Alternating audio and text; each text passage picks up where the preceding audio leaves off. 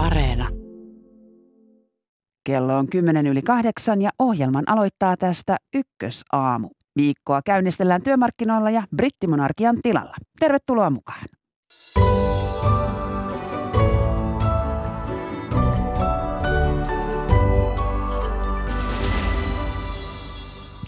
Hinnat nousevat ja palkat ovat katkolla. Työmarkkinoilla väännetään kättä entistä tiukemmissa tunnelmissa.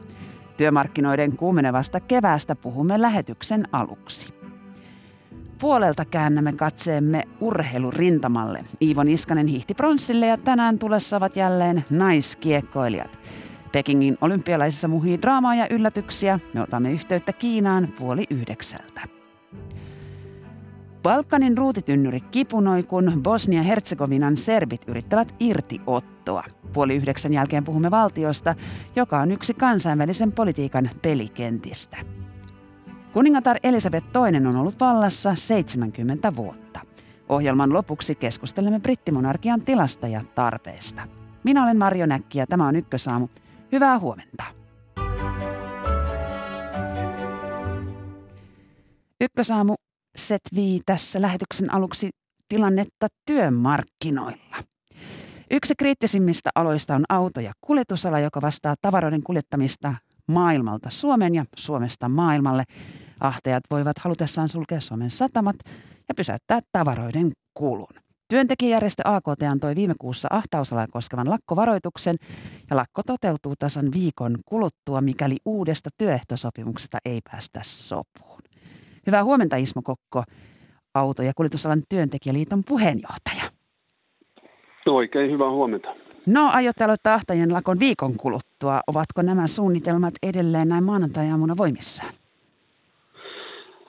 Joo, me ollaan annettu viikko sitten lakkovaroitus ja siinähän on se kahden viikon ilmoitusaika, niin, niin tota, jollei uuteen työehtosopimukseen päästä, niin lakon on määrä alkaa sitten viikon päästä maanantai-aamuna.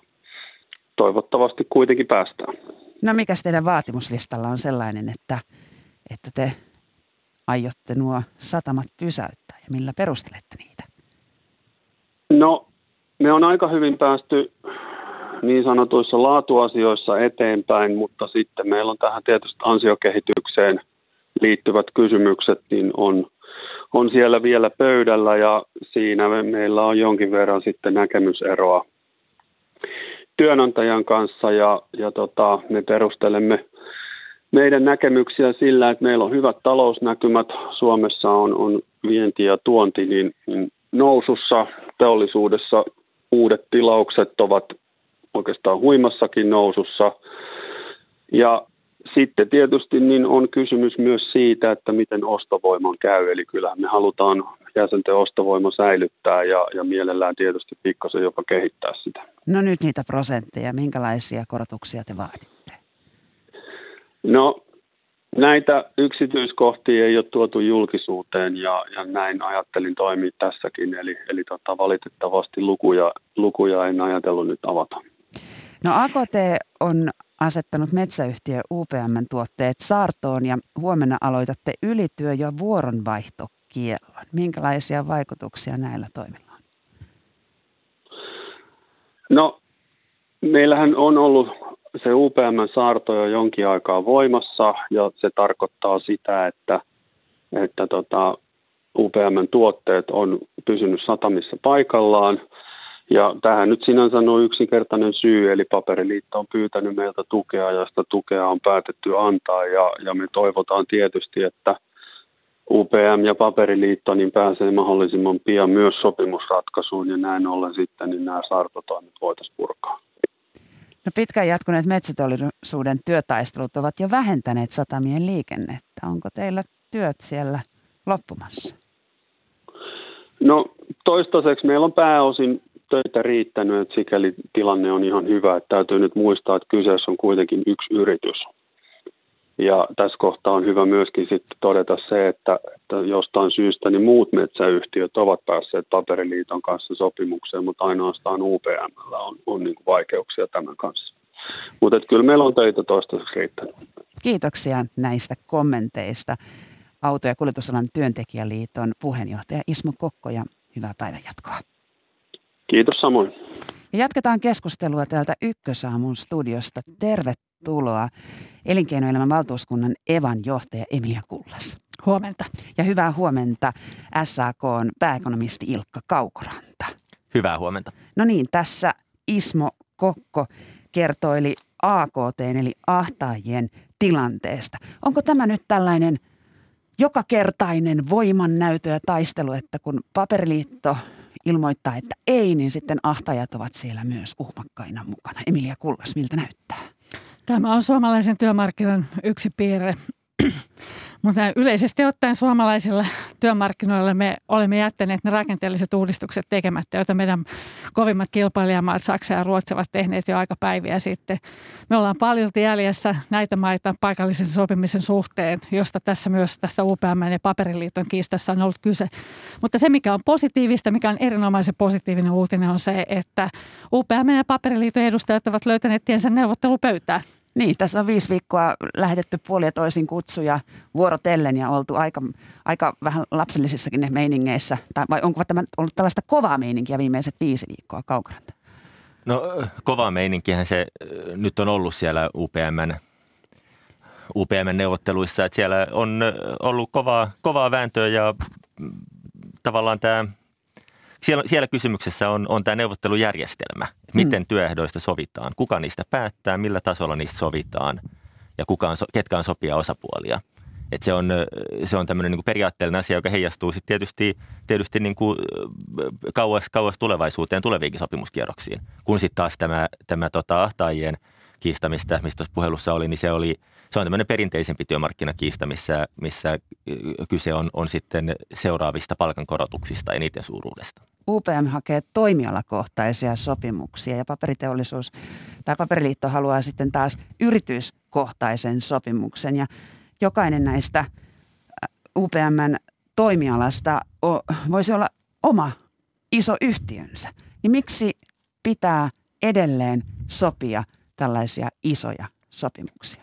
Mutta täytyy no. huomata, että nythän tämä tilanne on muuttunut. Niin. Äh, kun äh, Paperiliitto ja UPM edustajat istuvat neuvottelupöytään keskustelemassa, äh, keskustelemaan äh, työehdoista selluliiketoimintaan. Että mä luulen, että tämä olennainen asia tässä huomataan on se, että osapuolet ovat löytäneet tavan päästä sinne yhteisen neuvottelupöytään. Nyt tässä voidaan lähteä hakemaan sitten niitä, sitä sopimusta toivottavasti pitkälle tulevaisuuteen ja sellaista sopimusta, joka hyödyttäisi molempia osapuolia.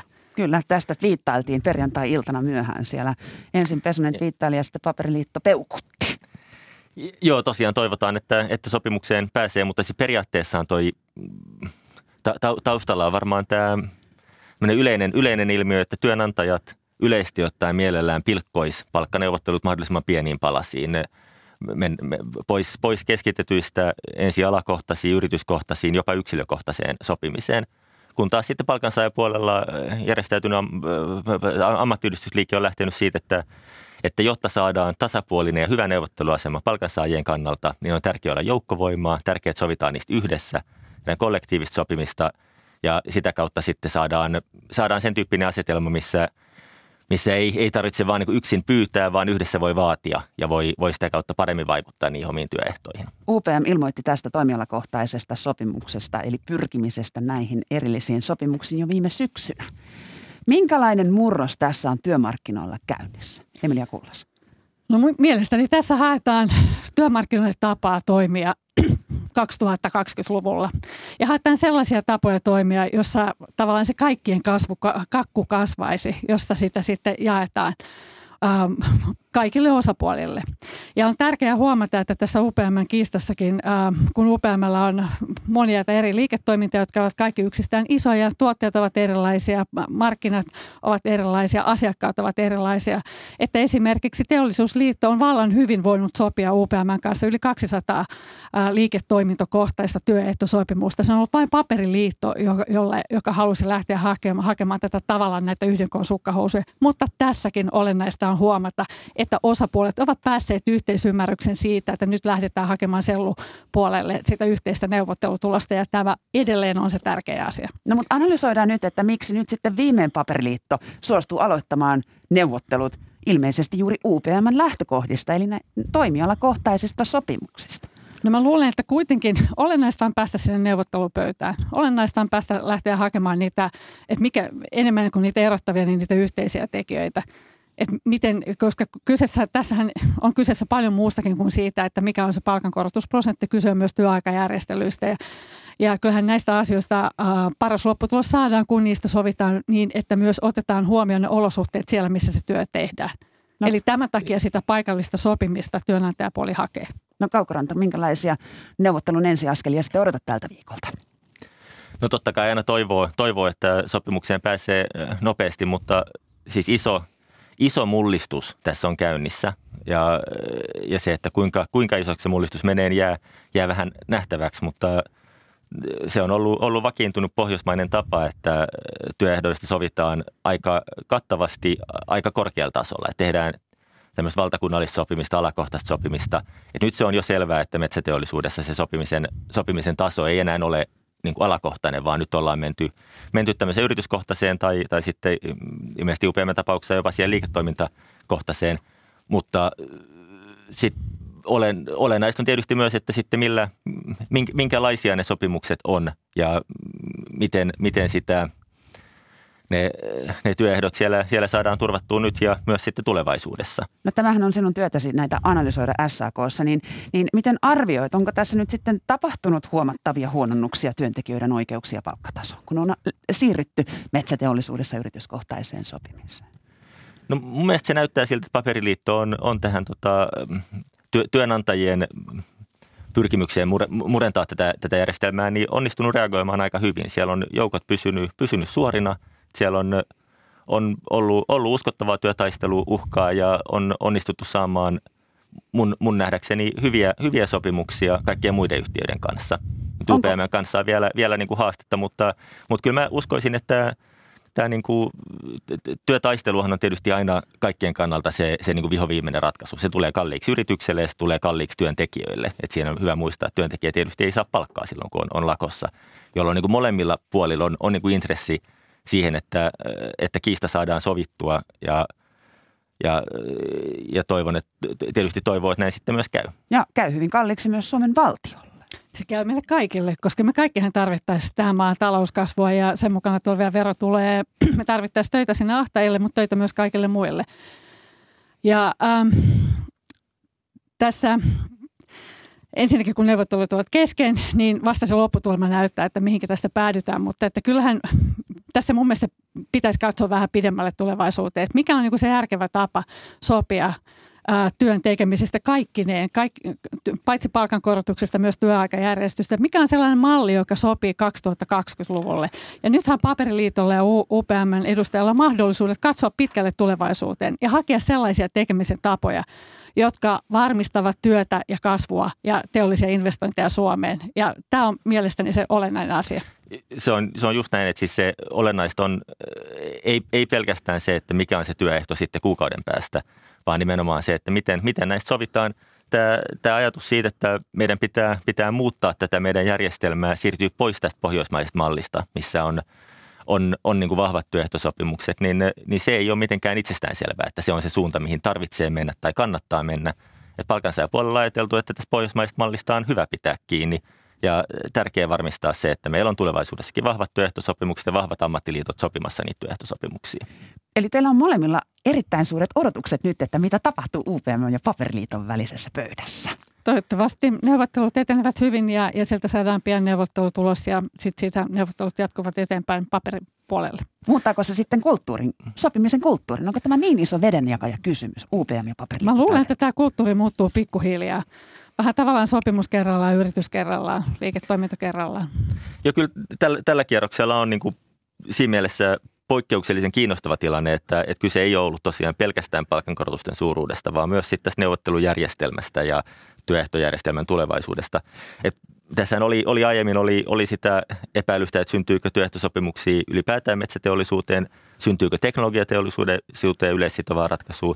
Nythän se näyttää siltä, että teknologiateollisuuteen tulee, tulee tai tu, tulee yleis, siellä on yleissitova työehtosopimus ja, ja metsäteollisuudessakin kaikki muut yritykset paitsi UPM – on jo työehtosopimuksen piirissä. Että, että siinä mielessä nä, näyttää siltä, että se työnantajien pyrkimys hajauttaa järjestelmää ja murtaa työehtosopimusjärjestelmää, niin, niin jäi, jäi ehkä osittain tussahdukseksi siinä mielessä, että, että, että muualla paitsi UPM pöydässä se on onnistuttu sitten kuitenkin nämä työehtosopimukset turvaamaan. Ei työnantajan äh, tarkoitus ole romuttaa mitään järjestelmää, vaan päästä sopimaan työehdoista niin, että, että siinä on mukana myös ne, jotka tekevät sitä työtä. Että niistä, niistä asioita voidaan sopia myös paikan päällä siellä, missä se työ tehdään.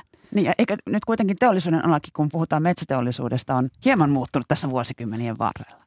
Kaukoran. Totta kai siis toimialat, toimialat muuttuu ja yritystoiminta muuttuu – ja saman työehtosopimuksen puitteissa on, todella, todella, on ollut todella monenlaista yritystoimintaa ja, ja näin, näin totta kai kuuluu ollakin, mutta ei se ole mikään – este sille, että, että voi, voi yhdessä sopia. Et Ruotsissa tosiaan on alakohtaiset työehtosopimukset e, edelleen, eikä siellä työnantajat ole kokenut mitään tarvetta irrottautua järjestelmästä samalla tapaa kuin Suomessa. No onko ihan reilua sitten verta koko ajan Suomen, Ruotsin tai muiden Pohjoismaiden järjestelmiä, kun kuitenkin jokaisella maalla on vähän niin kuin omat kulttuurinsa? Vai onko olemassa jotain pohjoismaista mallia? Kaukaranta. No kyllä meillä on siis pohjoismainen malli siinä mielessä, että, että vaikka Pohjoismaiden välillä on, on tietysti paljon eroja, mitkä, mitkä niin meidän näkökulmasta näyttäytyy isolta. Niin tämmöisessä globaalissa tarkastelussa niin Pohjoismaat on hyvin samankaltaisia maita siinä mielessä, että meillä on, on niin kuin kattavat työehtosopimukset, määrittää työehtoja kattavasti työmarkkinoilla ja, ja on pienet palkkaerot ja tämän, tämän tyyppisiä, tyyppisiä piirteitä. Ja hyvät, hyvät työehdot myös, palkallisia vapaita ja tämän tyyppisiä, mitä ihan eri mitassa kuin useimmissa muissa maissa. Ja se ei, ei ole riippumaton siitä sopimusjärjestelmän muodosta. Mutta meillä on aikamoinen kulttuuri näille poliittisille lakoille. Emilia Kuulas. Joo, kyllä vaikka meillä on niin paljon samoja yhtä, yhtä, yhteneväisyyksiä vaikka Ruotsin kanssa, niin kyllähän näitä on kuitenkin vähän pakkokin verrata sen takia, että Ruotsi ja Saksa ovat meidän isoimmat vientimaat, mutta myös meidän isot kilpailijat, etenkin mitä tulee teollisuuteen. Ja ja vaikka Suomessa olisi tällaisia klassisia lakkoja, eli lakkoja silloin, kun työehtosopimukset ovat katkolla, kuten me juuri nyt nähdään, kuultiin tässä vaikka AKT-tapauksessa, niin se, missä Suomi eroaa Ruotsista on se, että meillä on paljon enemmän poliittisia lakkoja, laittomia lakkoja, poliittisia mieliilmauksia, jotka myös tavallaan toimivat lakon tavoin, joista usein kärsivät yritykset, jotka eivät välttämättä ole osapuolena asiassa millään tavalla. Ja tähän, tässä me erotaan Ruotsista huomattavasti. Ja yksi syy esimerkiksi tähän on se, että meidän työrauhalainsäädäntö on 1940-luvulta, että sitä olisi kyllä syytä päivittää. No pitäisikö ammattiliitolle tulla suuremmat sanktiot ja sakot siitä, kun aletaan tukilakkoilla muiden liittojen tueksi? Tukilakot on ihan la- laillinen ja normaali tärkeä osa, osa työehtoa järjestelmää ja se, niiden merkitys korostuu, jos mennään tämmöiseen yrityskohtaisuuteen, niin silloin, silloin tämmöiset saarrot esimerkiksi – muuttuu, muuttuu työkaluksi, millä turvataan sitä työehtosopimustoimintaa. Mutta eh, mä en, en myöskään lähtisi, lähtisi nyt poliittisia lakkoja sen enempää rajaamaan. Nää, näistä laittomista lakoista, näistä paljon puhutaan, niitä tosiaan lukumääräisesti on Suomessa aika paljon, mutta nehän on, on semmoisia, yle, yleisesti ottaen on hyvin lyhyitä ulosmarsseja, tämmöisiä oikeastaan surulakkoja. Työnantaja ilmoittaa irtisanomisista, ihmisiä työntekijöitä ymmärrettävästi harmittaa, ne marssii ulos ja toteaa, että, että tämä on nyt niin kuin ikävä juttu. Ja sitten palataan nopeasti töihin. Et se, ei ole, se ei ole kovin näin niin kuin koko kansantalouden näkökulmasta kovin, kovinkaan dramaattinen asia sitten loppu, loppupeleissä. Mutta se on tämmöinen kulttuuriero, että Ruotsissa ehkä sitten se irtisanomistilanne onnistutaan hoitaa tavalla, joka ei, ei samantyyppistä mielenilmaustarvetta sitten herätä.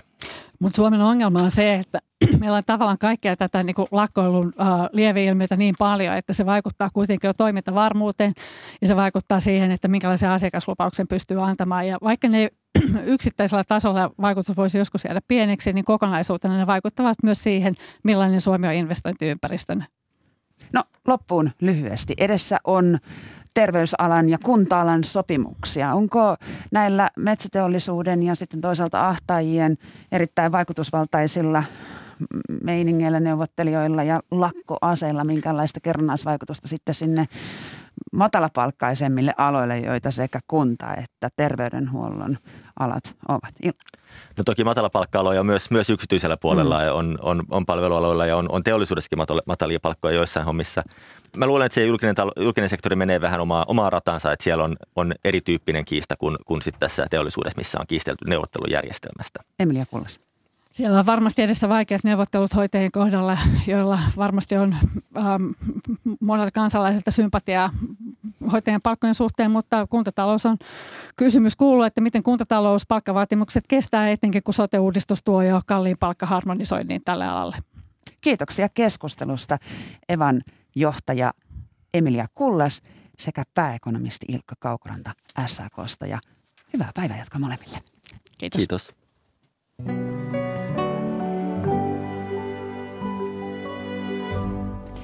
Kello on puoli yhdeksän. Tässä ohjelmassa puhumme noin viiden minuutin kuluttua Balkanin tilanteesta, erityisesti Bosnia ja Herzegovinasta, jonka poliittinen tilanne on kiristynyt. Kuningatar Elisabeth II on ollut vallassa 70 vuotta. Ohjelman lopuksi keskustelemme brittimonarkian tilasta. Mutta nyt otamme ensin yhteyttä Pekingiin. Pekingin talviolympialaisten ensimmäinen kisaviikonloppu on takana ja suomalaisetkin ovat päässeet jo nauttimaan mitalin mausta. Kesän alkuun on mahtunut myös draamaa. No hyvää huomenta Pekingin Sari Sirkiä, Ylen urheilutoimittaja. Hyvää huomenta Helsinki ja Suomi. Eilen Suomen mitalittili siis aukesi komeasti, kun Iivo Niskanen hiihti pronssia yhdistelmähiihdossa. Kuinka tärkeä tuo mitalin saaminen näin heti kisojen alussa Suomelle on? Se kasvattaa varmasti koko porukan henkeä ja kilpailuhan osoitti, että sekä Iivo mutta myös Suomen huolto ovat hyvässä vireessä loppuviikkoa ajatellen. Perjantainahan sitten Iivolla on luvassa päämatka 15 kilometriä perinteisellä, eli tästä on vielä muutama päivä aikaa odotella sitä, mutta alkutahdit ovat erittäin lupaavia. No aivan mahtavaa. No Sari Sirkiä, sinä itse olet äh, enemmän jääkiekko toimittajia. Aloitetaan tuosta jääkiekkoilija Marko Anttilan eli Mörön karanteenista. Missä sen suhteen nyt mennään? Jääkiekkoilijathan tai eristyksissä olevat urheilijat testataan kerran päivässä ja vielä tällä hetkellä ei ole tietoa, mikä hänen viimeisimpien testitulostensa tilanne on, mutta kyllähän se tietysti aika jännäksi on mennyt, että, että melkein siinä rajoilla on oltu ja sitten kuitenkin edelleen Marko Anttila Suomen joukkueelle tärkeä mies, maailmanmestari, kapteeni parin vuoden takaa. Hän on ulkona joukkueen toiminnasta, kunnes nuo testit ovat puhtaita. No milloin miesten joukkue pääsee pelaamaan yhdessä? Yhdessähän pelataan torstaina. Se on ainakin tämänhetkinen ohjelma. Se, että onko Marko Anttila mukana tai että tuleeko esimerkiksi Toni Rajala, jonka pitäisi lentää tänään joukkueen luo. Mm, sitähän me emme voi vielä tietää, koska joka päivä tosiaan pelaajia testataan, mutta Suomen joukkueen osalta olympiaturnaus alkaa torstaina. No tänään on sitten luvassa naisten maajoukkueen kolmas peli kahden hävityn ottelun jälkeen. Ja nyt vastassa on Sveitsi.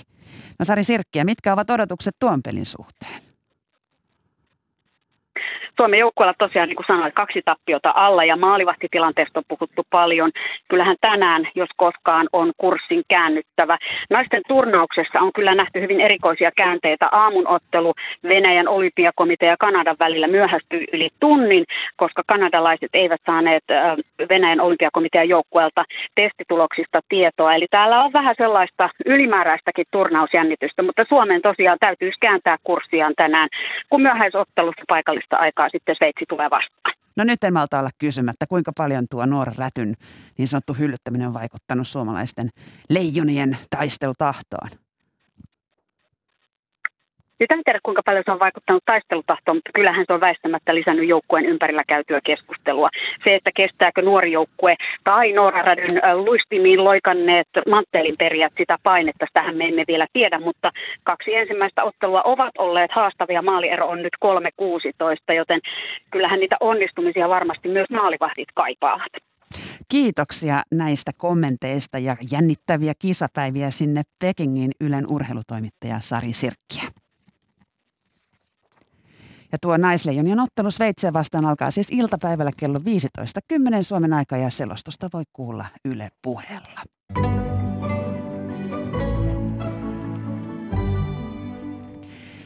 Siirrytään sitten kansainvälisen politiikan pyörteisiin. Bosnia-Herzegovinassa kolmen kansan yhteisöllä on jatkunut jännitteisenä 90-luvulta saakka. Kolmenjäsenisen presidenttihallinnon serbijohtaja on tiukentanut otettaan vallasta ja pyrkii irrottautumaan Bosnia ja Herzegovinasta. Hyvää huomenta ja tervetuloa Ykkösaamun ulkomaan toimittaja Tom Kankkonen. Hyvää huomenta. Ja meillä on etäyhteydellä keskustelun osallistumassa tutkija Dragana Svetanovic Helsingin yliopistosta. Hyvää huomenta. Hyvää huomenta. No Tom, kävit hiljattain Bosnia ja Herzegovinassa raportointimatkalla. Minkälaiset tunnelmat siellä Käytiin siellä kokoamassa tämmöistä ulkolinjaa, joka itse asiassa tulee tällä viikolla torstaina tuolta TV1 ja taitaa olla Areenassa jo katsottavissa. Tämä sai alkunsa itse asiassa siitä, että me käytiin siellä viime vuonna huhtikuussa ensimmäisen kerran Pohjois-Bosniassa katsomassa sitä, miten Kroatia sieltä työnsi takaisin näitä siirtolaisia pakolaisia, siis ei, eivät olleet paikallisia. Ja, ja siinä yhteydessä sitten huomasin, että aika monilla oli kyllä tosi pessimistinen kuva tulevaisuudesta.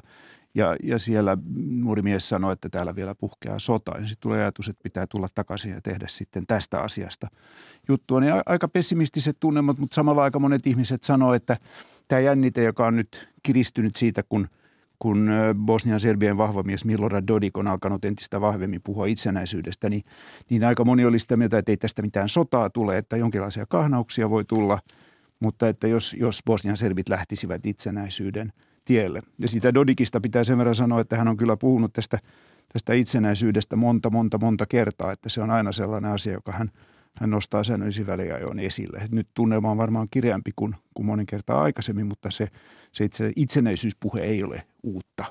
No Dragana Svetanovic, tammikuussa Bosnia ja Herzegovinan servitasavallassa Republika Serbskassa vietettiin kansallispäivää. Se osoittautui aikamoiseksi voiman näytteeksi. Mitä siellä tapahtui?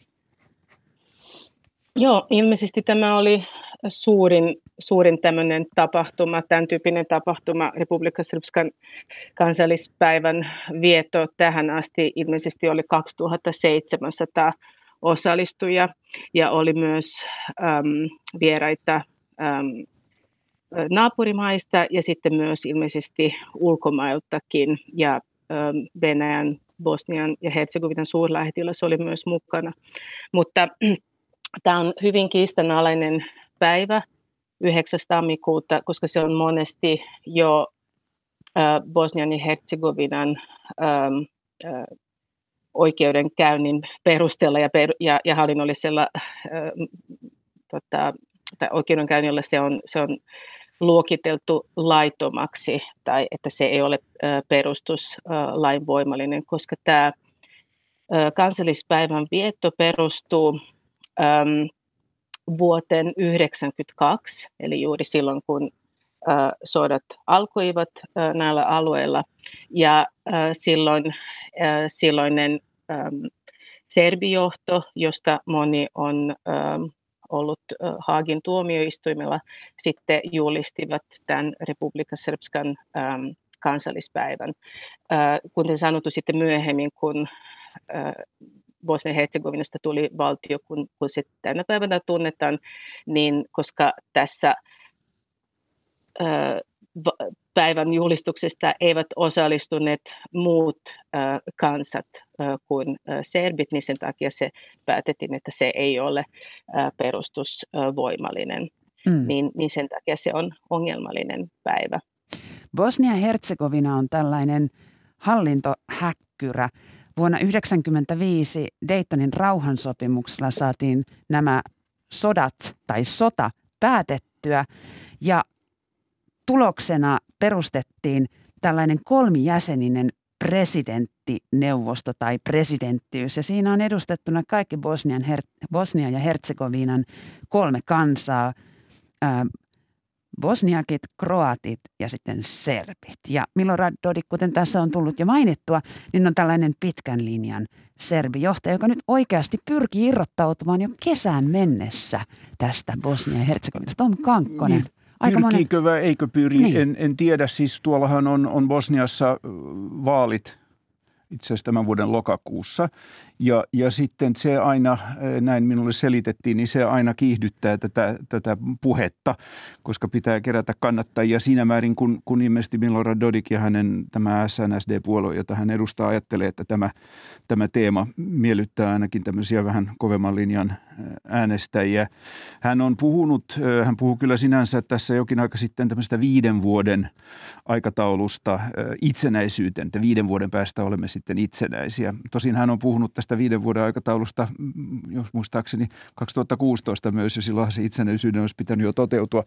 Että tämä on, on ehkä enemmän tämmöistä retoriikkaa.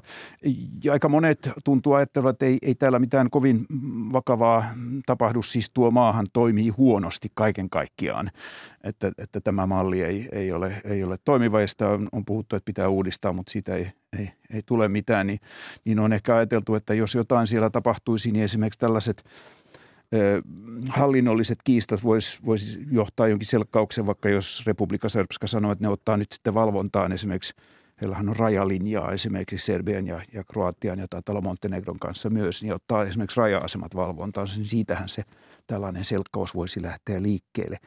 Mutta, mutta tämä itsenäisyyspuhe, kun tämä sanoo, niin se, se kyllä tulee uudestaan ja, ja uudestaan ja, ja sitten on, on vähän epäselvää, että ketkä sitä, sitä kannattavat, mutta, mutta ilmeisesti tämä analyysi siellä näissä Dodikin porukoissa on, että tämä on sellainen teema, joka, joka miellyttää äänestäjiä.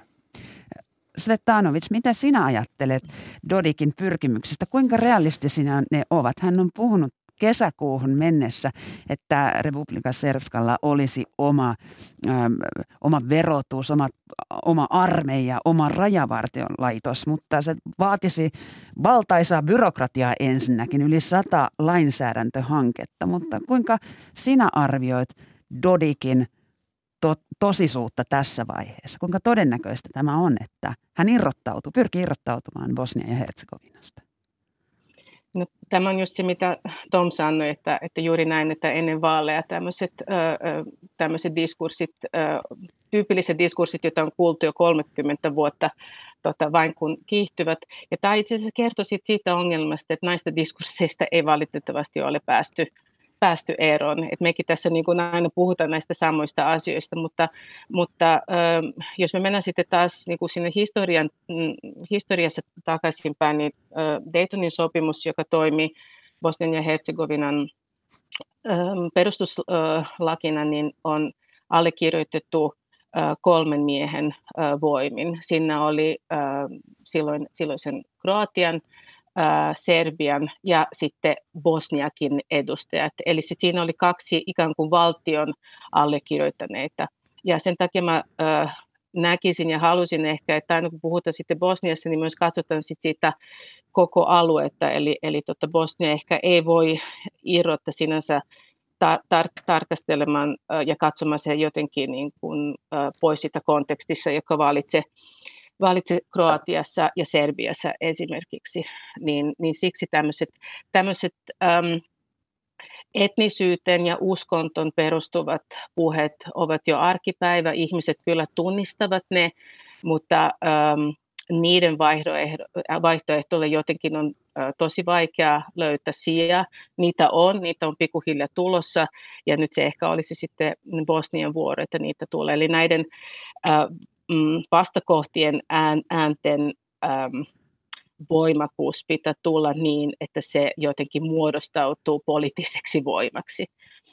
Yksi tällainen, Silloin sitten niin. nämä asiat, asiat muuttuu, koska tota, en, en, en usko siis näitä tämmöisiä puheita, ja siis kun äh, analysoi Dodikin puheita, hän usein myös puhui siitä, että Bosnian ja Herzegovinan yhtenäisyys on tärkeä ja että ähm, Serbian integriteetti siinä, siinä yhteisössä on hirmu tärkeä. Että näitä voi sitten tulkita milloin, milloin mitenkin, äh, joten, joten ähm, äh, se, mitä tapahtuu näissä erillisissä niin kuin kuplissa, on mielenkiintoista, mutta, mutta ehkä jos me halutaan jotain kestävää ratkaisua, niin sitten se koko alueen jotenkin pitää pitää katsoa yhtenäisenä, mitä siellä tapahtuu. Esimerkiksi väestö, väestökatto siellä on ihan käsittämättömän iso mm. ö, Kroatiassa ja myös Bosniassa, Serbiassakin.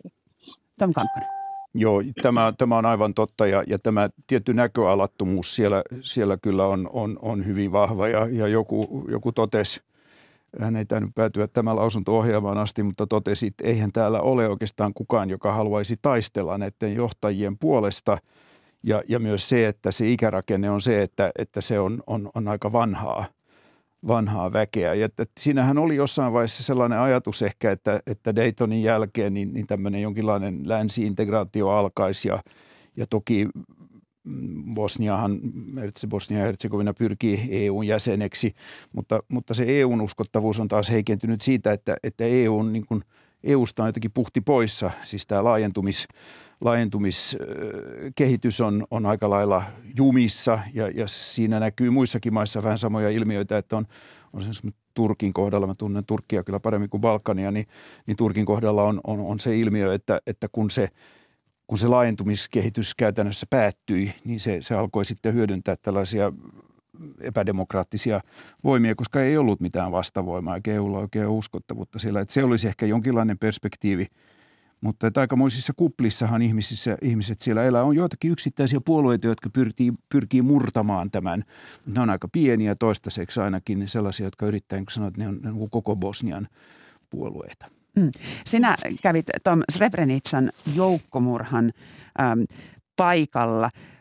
Vuonna 1995 servit tappoivat yli 7000 bosniakkia ja tämä on yksi niistä hyvin julmista viime historian tai läheisen historian tapahtumista, joita edelleen käytetään äärimmäisen poliittisesti. Dodik muun muassa on kiistänyt tämän joukkomurhan olemassa. Hän on, hän on tarkalleen ottaen siis kiista koskee sitä, että kun, kun Haagissa määriteltiin muistaakseni Ratko Mladicin ja sitten toisen selvikenraalin oikeudenkäynnin yhteydessä määriteltiin tämä kansanmurhaksi, niin, niin tätä servit ovat, selvijohtajat ovat, ovat kiistäneet. Ja sitten tämä, tämä tilanne, ehkä yksi syy, että tämä lähti eskaloitumaan, tämä tilanne uudestaan on se, että, että kesällä, siis viime kesänä, siellä on tällainen kansainvälinen edustaja edelleen, joka on elä, eräänlainen kuvernööri siellä koko mm. Bosnia-Herzegovinassa. YK niin, edustaja. Y, joo, se on, se on aika monimutkainen rakenne, joka nimittää hänet, on tällainen rauhanneuvosto.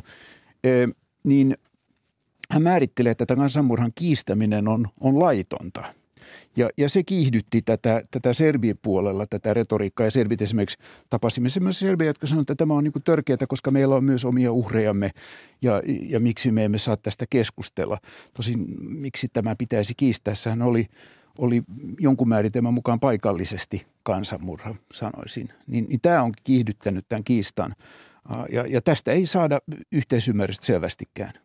No Dragana Svetanovic, Bosnia-Herzegovina on kuitenkin kansainvälisen politiikan pelikenttä. Siellä touhuvat muun muassa Kiina ja Venäjä. Minkälainen pelikenttä se sinun arvioisi mukaan näille suurille valtioille? Varmasti samanlainen kuin muutkin Balkanin, Balkanin maat, äh, mutta mä haluaisin kommentoida vain, tota, mitä, mistä Tom kertoi äh, äsken. Itse asiassa toi yksi ähm, hyvin painava sana, siis toi kansanmurha on, on ehkä, siihen kiteytyy se alueen suurin ongelma. Eli tavallaan se, että kuka ja miten äm, ymmärtää sitä sanaa, miten sitä on selitetty, miten niitä tapahtumia on selitetty, miten ihmiset ovat sitä hyväksyneet tai ylipäätään ovatko he hyväksyneet semmoista. Eli tavallaan se koko tämä viimeaikainen kriisi, josta nytkin tässä puhutaan, on aiheuttanut siihen, että YK päädystä, jolla on lain alulle panijan voima, mahdollisuus tai oikeus, itse asiassa ei mahdollisuus. Insko viime heinäkuussa päätti, että kansanmurhan vähentäminen ja hälventäminen on rikosalin, rikoslain alainen rikos. Ja sitten siitä alkoi sitten tämän Republika Srpskan parlamentin edustajien boikotti. He eivät sen jälkeen halunneet osallistua osallistua ähm, Bosnia-Herzegovinan parlamentin äh, tekemiseen. Nyt itse asiassa mitä, mitä juuri tapahtui tässä viimeisessä Republika Srpskan parlamentin kokouksessa tämän kuun alussa, tuossa viikko sitten, äh, oli sit se, että Republika Srpskan parlamentin edustajat ähm, lähettävät Bosnian ja Herzegovinan parlamentin edustajille semmoisen äh, ehdotuksen laista, jotta, äh, joka kertoi siitä, että kansan, kansanmurha äh, lakia ei saa väärinkäyttää. Siinä on hyvin monimutkainen teksti ja, ja, ja ehkä ei ole ihan seikkaperäinen, mutta, mutta äm, tämä ehkä kuvasta sit sitä, että se sodan jälkeinen työ ei ole tehty mm. siellä ja sen takia niin kun edelleenkin puhutaan näistä samoista asioista. Kiitoksia. Um, Kiitoksia tästä no. keskustelusta. Ja Tom Kankkosen toimittama Ulkolinja Yle TV yhdessä torstaina kello 22 ja Areenassa jo nyt katsottavina. Kiitoksia, Kiitoksia. tutkija Dragana Svetanovic Helsingin yliopistosta ja ulkomaan toimittaja Tom Kakkonen. Ja monimutkainen asia ja tästä jatketaan. Tullaan sitten Euroopan länsilaidalle. Nimittäin Britanniassa oli eilen historiallinen merkkipäivä, kun kuningatar Elisabeth II tuli olleeksi vallassa päivälleen 70 vuotta. Tervetuloa Ykkösaamuun Euroopan historian professori Laura Kolme. Kiitoksia, huomenta. Aloitetaan eilisestä. Kuningattaresta julkaistiin virallinen potretti ja siinä kiinnitti huomiota valokuva, joka oli sijoitettu kuningattaren viereen pöydälle. Kuvassa oli hänen isänsä, kuningas Yrjö Kuudes. Mitä tuo kuva viesti sinulle? Se viesti ennen kaikkea jatkuvuutta.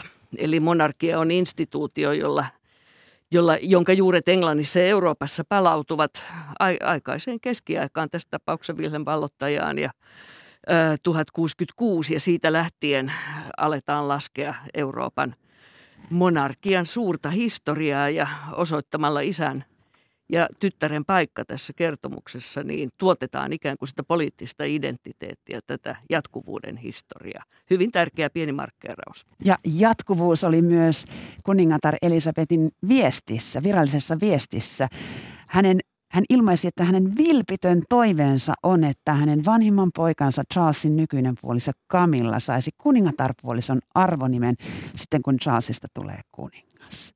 Juuri näin. Tässä mennään perhe, perhe edellä ja, ja kuninkuushan on sellainen asia, että siihen synnytään. Se ei ole, se ei ole ammatti, jota ammatinvalinnan ohjaajat suosittelevat, vaan, vaan se on kohtalo. Ja tähän kohtaloonhan kuninkaallisen perheen jäsenet valmistautuvat vauvasta alkaen.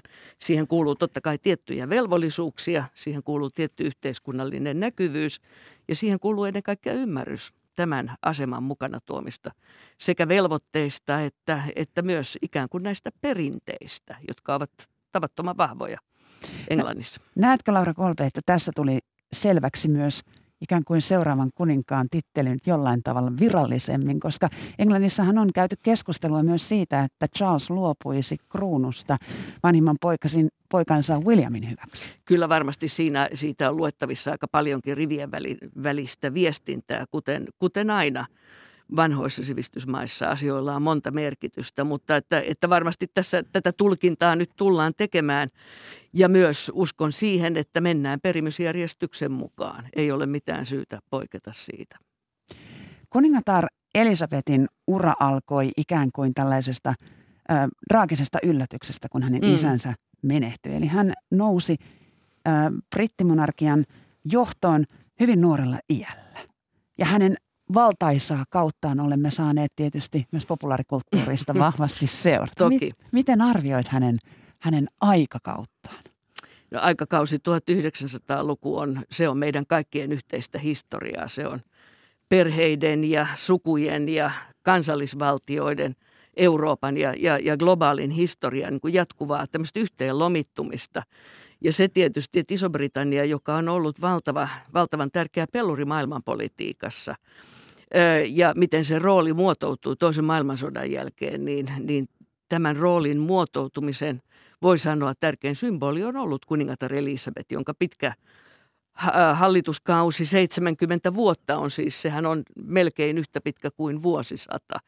Ja näin ollen se antaa hänelle arvovaltaa, se antaa hänelle kokemuksen ja, ja, ja ikään kuin tämmöisen valtavan oman, no voi sanoa kokemusasiantuntijuutta, jota kenelläkään muulla – maailman hallitsijoista ei ole. Ja vaikka hänellä ei ole poliittista valtaa siis sisäpolitiikan asioissa, niin hänellä on tämä symbolinen ja globaali valta, joka on erittäin merkittävä. Sen tunnuksena mekin tässä tänään istumme ja keskustelemme hänen merkityksestään ja roolistaan. Mitkä ovat sellaisia hetkiä, jolloin ajattelet, että Elisabeth II olisi pärjännyt erityisen hyvin? Mielestäni hänen tapansa suhtautua – työhön ja elämään, joka, joka on tietysti tämmöistä vanhan eurooppalaisen aristokratian ja tietysti tässä tapauksessa monarkian semmoisen niin työmoraalin sävyttämää, jossa näkyy tämä hänen, hänen kykynsä ja tietysti monarkian kyky toimia julkisuuden kautta. Ja, ja, ja mielestäni oikeastaan kaikissa pienissä asioissa näkyy se hänen, voi sanoa, niin kuin ammattietiikkansa, eli, eli velvollisuus aina ensimmäisenä. Duty. Kyllä, duty on, se on hieno sana. Ja siihen tulee tämä niin kuin valtion palvelun, palvelemisen idea, eli, eli aina valtio ja kansakunta edellä. Ja, ja tämä on tietysti se asia, joka, joka kun liittyy hänen yhteiskunnalliseen rooliinsa. Ei kuulu tunteiden näyttäminen tai minä, minä, minä olen se tässä keskiössä, vaan minä on aina osa jotakin suurempaa. Ja se suurempi asemoituu tietenkin suhteessa Ison-Britannian vaiherikkaaseen menneisyyteen ja tässä tapauksessa se asemoituu juuri tähän, voi sanoa niin kuin maailmanpoliittiseen, maailman globaaliin merkittävyyteen. Kuningatar on monissa yhteyksissä korostanut tämän kansainyhteisön Commonwealthin merkitystä, että hän ei ole vain englantilaisten kuningatar, vaan hän on siis koko kansainyhteisön hallitsija, mikä on tietysti muodollisesti totta. Ja tämä antaa hänelle semmoista valtavaa, valtavaa painoarvoa, jonka saavuttamiseen, siihen ei ole mitään oikotietä, ei voi rahalla ostaa valtaa ja mainetta. Ja se vaatii tekoja ja se vaatii niin olemista, läsnäoloa – ja, ja tietynlaista hyvin korkeaa eettistä, voi sanoa niin kuin kompassina toimimista. Et en osaa nostaa yhtä, yhtä asiaa, koska hänen työkenttänsä on niin monipuolinen. Toki hän on äiti ja isoäiti samaan aikaan puoliso ja on kokenut monia pettymyksiä ja, ja menetyksiä, mutta selvinnyt niistä voi sanoa niin kuin hyvin, hyvin korkealla eettisellä panostuksella. Ja tämä on varmaan se, että hän nousee niin kuin esimerkillisenä, ei vain naisena, vaan myös hallitsijana ja tulee jäämään historiaan jo tämän pitkän kautensa ansiosta. No Laura Kolbe, viime vuosina kuningatar Elisabeth on kokenut toki menetyksiä, eli puolisonsa menetyksen, mutta hän on joutunut myös skandaalien, jos ei nyt ihan keskiöön, niin ainakin aitiopaikoille. Mm. Hänen äh, lapsenlapsensa Härin äh, irtautuminen kuning, äh, kuningashuoneesta näyttelijä tai nykyisen herttuatar Meganin äh, takia ja sitten toisaalta hänen lempilapsekseen sanotun Andrewn. Mm. Ähm, seksiskandaali on hyvin liemä ilmaisu, vaan siis ihmisten hyväksikäyttö on nyt ollut mm. otsikoissa viime aikoina ajatuksesi tästä yhtälöstä? Sanotaan näin, että kaikki me äidit varmasti ajatellaan, että pienet lapset, pienet murheet, isot lapset, isot murheet.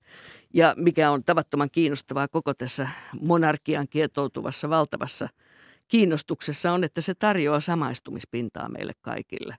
Eli, eli elämä on inhimillistä myös siellä rojalistisen muurin toisella puolella. Siihen kuuluu murhetta, siihen kuuluu surua ja huolta lapsista, siihen kuuluu mokailuja ja erehdyksiä. Ja tämähän on tavallaan se ulottuvuus, joka lisää kiinnostusta monarkiaan ja osoittaa myös sen, että hei, he ovat ihmisiä. Siellä tapahtuu asioita, joita tapahtuu myös meidänkin perheessämme. Ja tällä on, on kiinnostavasti tämmöinen kaksoisstrateginen merkitys, että samalla se lisää kiinnostusta.